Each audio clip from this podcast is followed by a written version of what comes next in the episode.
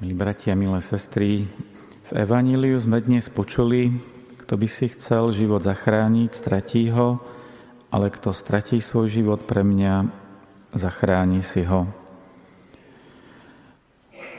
Okrem toho, že sa to dotýka e, tých krajných otázok nášho života, teda otázky života a smrti, tak sa môžeme pýtať aj, čo to znamená pre náš každodenný život – tomu jeden taký obraz, scénka.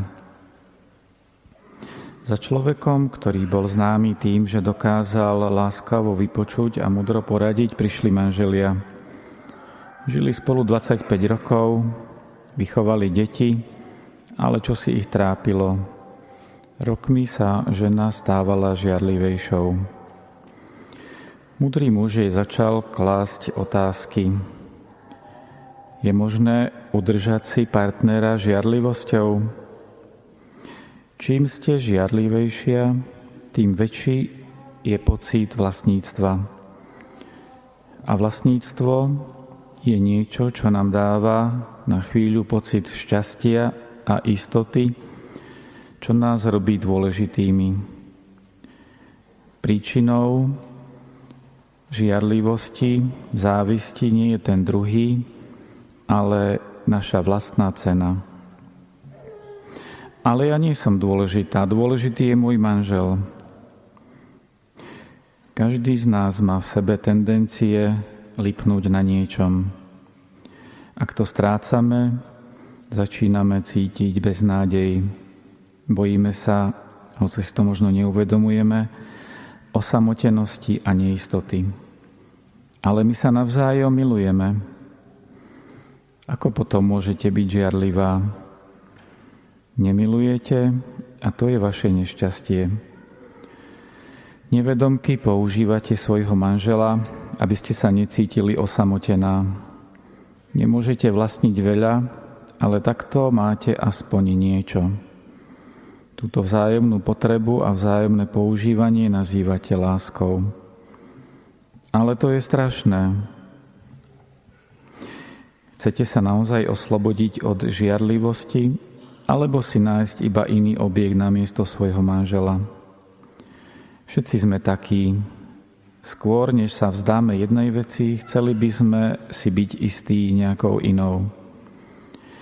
Až keď dokážeme byť úplne neistí, vtedy nezostane miesto pre žiarlivosť ani závisť. Vlastnenie plodí závisť a nenávisť. Vlastniť znamená zničiť lásku. Začínam to vidieť. Asi som svojho muža naozaj nemilovala a plakala. Podobný pohľad na ten Ježišov výrok ponúka Richard Rohr, keď cituje Richarda od svätého Viktora Františkana z 12. storočia. Ten pri objasňovaní tajomstva Trojice používa rôzne typy našej ľudskej skúsenosti.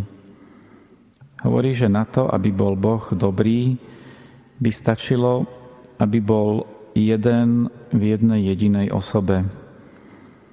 Aby bol milujúci, aby už jeho vnútorný život vyjadroval hĺbku lásky, mal by byť v dvoch osobách, pretože vzťah vyjadruje aspoň dvoch.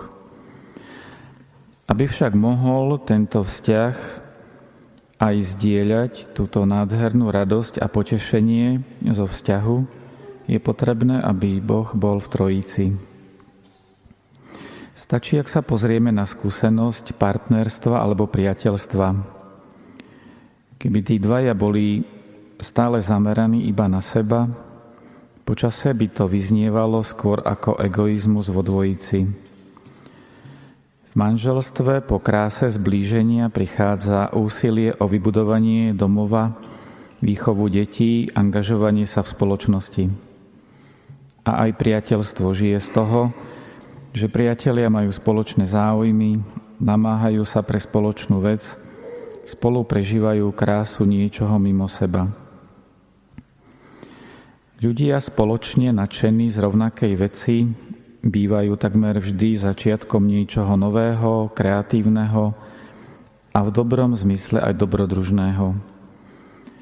A naopak prílišná zameranosť na seba aj vzťah oslabuje.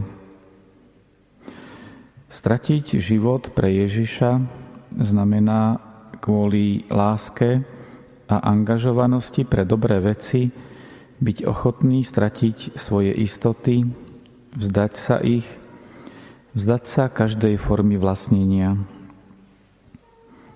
A to je vždy bolestné. Zvlášť, keď sa to týka toho, čo si možno neuvedomujeme, ale čo podvedome tvorí akoby základ našej identity. Lenže aj v tejto slobode môžeme napokon radostne používať všetko, čo máme, čo je okolo nás a prežívať hlboké vzťahy a pretváranie sveta na lepšie miesto pre život. Len tak si môžeme zachrániť život ako život lásky, život otvorený pre krásu, tvorivosti a pre väčnosť.